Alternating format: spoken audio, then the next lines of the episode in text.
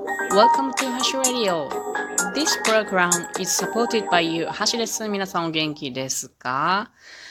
もう今日はね、7月の31日でね、もう7月も終わりまして、明日から8月です。いや、めっちゃ当たり前のこと言ってるだけなんですけどもね。はい。えっと、昨日ですね、私は黒姫山登山ツアー2泊3日ですけども、それから無事帰ってまいりました。で、今日はね、もう結構暑いので一日ぐだーっともう休んでた感じですね。一緒に行った仲間の方たちはね、みんな多分、あの、朝から働いていらっしゃったりすると思うんでね、申し訳ないけど、休ませてもらいました。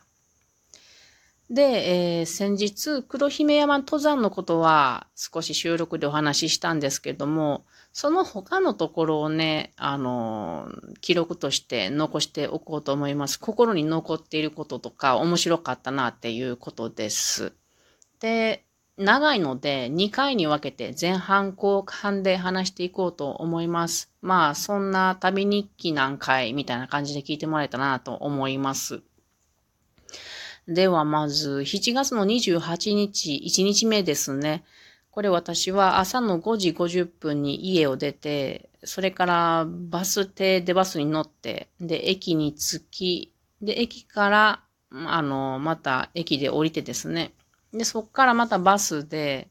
えー、集合場所近くまで行きのバス停から30分ほど歩いて、あの、集合場所に行くっていう、なかなか早朝に地獄なね、あの、ものなんだったんですけども、あ起きれるかなとか、準備ちゃんとして、で、時間通りに家出て、バスに乗れるかなっていうのが一番不安でしたね。で、ずっと不安と焦りで、あの、起きてから、この、えー、集合場所に行くまで、どうかな ?3 時間ぐらい、不安と焦りの連続でしたね。で、あ駅からバスに乗り換える時間がね、めちゃくちゃ短かったね。タイトだったんですよね。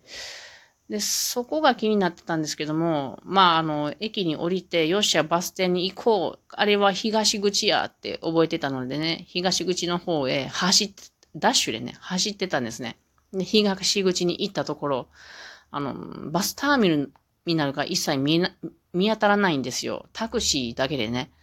焦りますよね。バスターミナルの案内もない。そんなことはおかしいと思ってね。で、通りが、通りすがりのお兄さんにね、すいません、バスターミナルはどちらですか？って聞いたら、西口のあっちの方ですよって言われて、全く反対の方向を指さされたんでね、うわっと思って、走っていきました。またダッシュしてね、西口の方行ったら、バスターミナルってあるって書いてあったんですね。ここかいよと思ってまた走っていってね。で、そのバスターミナルの方行ったらですね、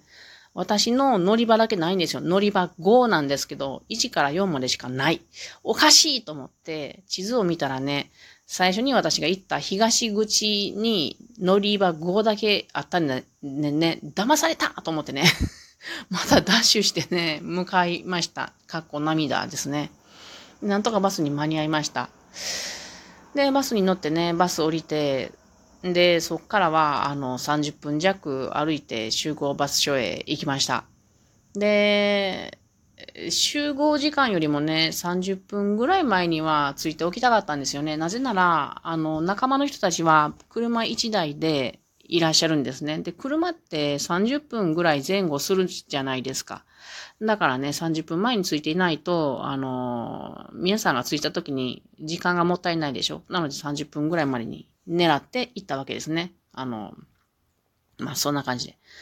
で、次回に、次回になっても、あれ皆さん来おへんなちょっと遅れて、遅れて、遅れてんのかなと思ったらね、あの、LINE がポロンと連絡が来てね、朝ごはんを食べているので、30分ぐらい遅くなるっていう LINE をもらいましたね。うん、かっこ泣きですね。かっこ笑いでございました。私もゆったりとね、そこで過ごすことができました。まあ、うん。うん。1時間もうちょっと寝てたかったなって一瞬思いましたが、まあそんなもんですよね。で、えっと、その後ね、無事ね、あのご一行様みんな到着してくれて、乗せてもらって、いざ長野の方へ向かいました。あの、まずね、上田城っていうものを見学しに行こうということで、上、上田城の方に行きました。でね、その道中もいろいろね、久しぶりに会うので皆さん、私大好きな人ばっかなんでね、あの、いろんな話聞いて楽しかったです。んで、メンバーの中の一人の方ね、大きなあの、ごつい、いかつい男の人がいるんですけど、この人がね、川でね、60キロぐらいのね、あの、岩をね、見つけてですね、それを家まで持ってきたっていう話にね、またね、これ、おののき笑いましたね。まあ、この方いつもこんなね、もう、まあ、変な、変なというか、変わった、珍しい話がある、ちょっと変わった人って面白いです。で、そんなこんなんで上上田城に着きまして、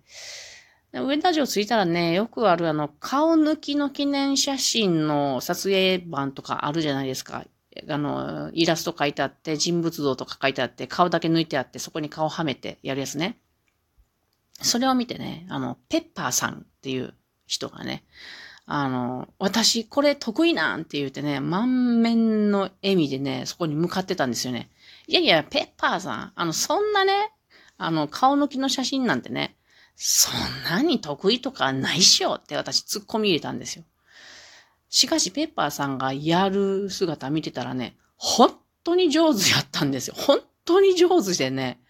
もうピタッとハマってたんですよね。私、それに非常に驚きましてね、ちょっと自分のね、そのツッコミをね、恥ずかしく思いました。うん、ペッパーさんの凄さにね、改めて舌を巻きましたね。あれはね、あの、真田幸村さんになりきってた写真でね。で、私も、ペッパーさんの極意を教えてもらったので、その後取りに来ましたが、全くダメでした、私のは。修行あるのみだなと思いましたね。はい。で、まあ、城とかいろいろ見ててね、その後ね、あの、ちょうどその日は城でおもてなし、武将隊の人たちがいらっしゃってね、3人。で、その人たちと一緒に写真を撮ることができたんですけども、その際にね、姫と言われてね、私、あの、ごめんね、あの、うげ気持ち悪るとちょっと、ちょっと内心思いました。なんか昔からね、あの、ディズニーランドの、あの、ネズミとかね、誰お前みたいな感じで気持ち悪いなって思うんで、どうしてもそういうふうにあの感じてしまう悪い癖があります。で、その上戸城を後にしてですね、いや、ちゃんと勉強したんですよ、いろいろ。全く覚えてませんけども、ね、あの、歴史苦手なんですいません。で、あの、いよいよ戸隠にあるペンションへ向かいました。で、ペンションに着いた瞬間ね、あの、ペンションの周りも森の中にあるんでね、素敵なペンションでした。もう森の中入って、車、車出た瞬間にね、大量のアブが出迎えてくれて、わわわわわわってなりながら荷物をそそくさっとこう持ってね、ペンションに入った様子でしたね。で、あの、夜ご飯の後、あの、まあ、早く着いたのでね、あの、お風呂入ったりしてね。で、その後、談話室でゆっくりしたんですけども、談話室のテレビをみんなで見てたらね、あの、ストレッチの番組が始まったんですね。そしたら、あの、私以外の4人の方、全員ね、あの、立ち上がってね、片足立ちなどしだしてね、ストレッチをしだしてる様子がとても面白かったですね。で、まあ夜、あの、寝ました。私はね、最近、あの、外泊して夜の、あの、次の朝早く起きないばならんときはね、耳、耳栓をして寝るようにしてるんですけども、これのおかげでね、まあまあ眠れてよかったなと思います。これ別にね、あの、一緒に部屋にいる人がうるさいとかそういう意味じゃないんですよ。自分の、あの、なんか集中して眠れるなっていう感じで、この耳栓っていうのは最近役立つなと思ってます。さて、翌、朝ですね、いよいよ山登り当日です。私、起き、朝起きれるかどうかが本当に夜型なので心配だったんだけども、そのまあ耳栓のおかげとかもあって、えー、なんとか起きれて安心しました。で、朝食後ですね、あの、なんかこう、焦って準備したんですね。よし、行くぞみたいな感じになったんでね。あ、なな、な、ね、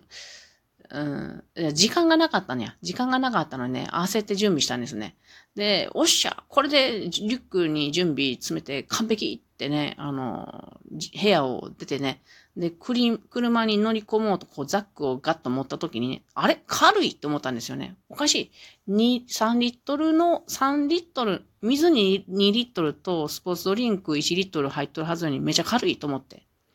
あ、水忘れてるって気づいてね。今日の命の源の水を忘れてるっていうことに、その時気づいて取りに戻ったんですね、部屋に。で、部屋に戻って水を手にした時に、私すっげえ、よう気づいたとね、こう自画自賛したんですよ。でもね、これ後から気づいたところ、山歩いてた時にね、もうすでに歩いてた時にね、その水の隣にね、ちゃんと準備しておいてあった、あの、お菓子とかね、行動食、楽しみのものね、これ一切合切、丸ごと忘れてきたことに気づきました。かっこ涙でございました。で、えっ、ー、と、次、山頂でですね、もう歩いて山頂の話だけど、山頂でお昼を、あの必ずね、カップラーメンを食べたいっていうメンバーがいるんですよ。で、その人がね、あの、お湯もら、お湯、お湯でね、カップラーメンやってる時ね、満面の笑みっぽかったんで、これ写真撮りたいと思って、こっち向いてください言ってね、写真に収めました。めちゃくちゃ眩しい笑顔でね、この カップラーメン持って眩しい笑顔をしてくれました。で、なんか、ここにすごい喜びを、彼のすごい喜びを強く感じましたね。で、カップヌードルはもう必ずビッカップノールビッグ、ビッグヌードルっていうのかな。これのプレーン味に決まってるのだっていうお話も聞いて、すごく面白かったですね。あの、いつの間にか時間がなくなったので、あと、あの、2回話すかもしれませんということで、えー、次の回に続くとします。それでは、また。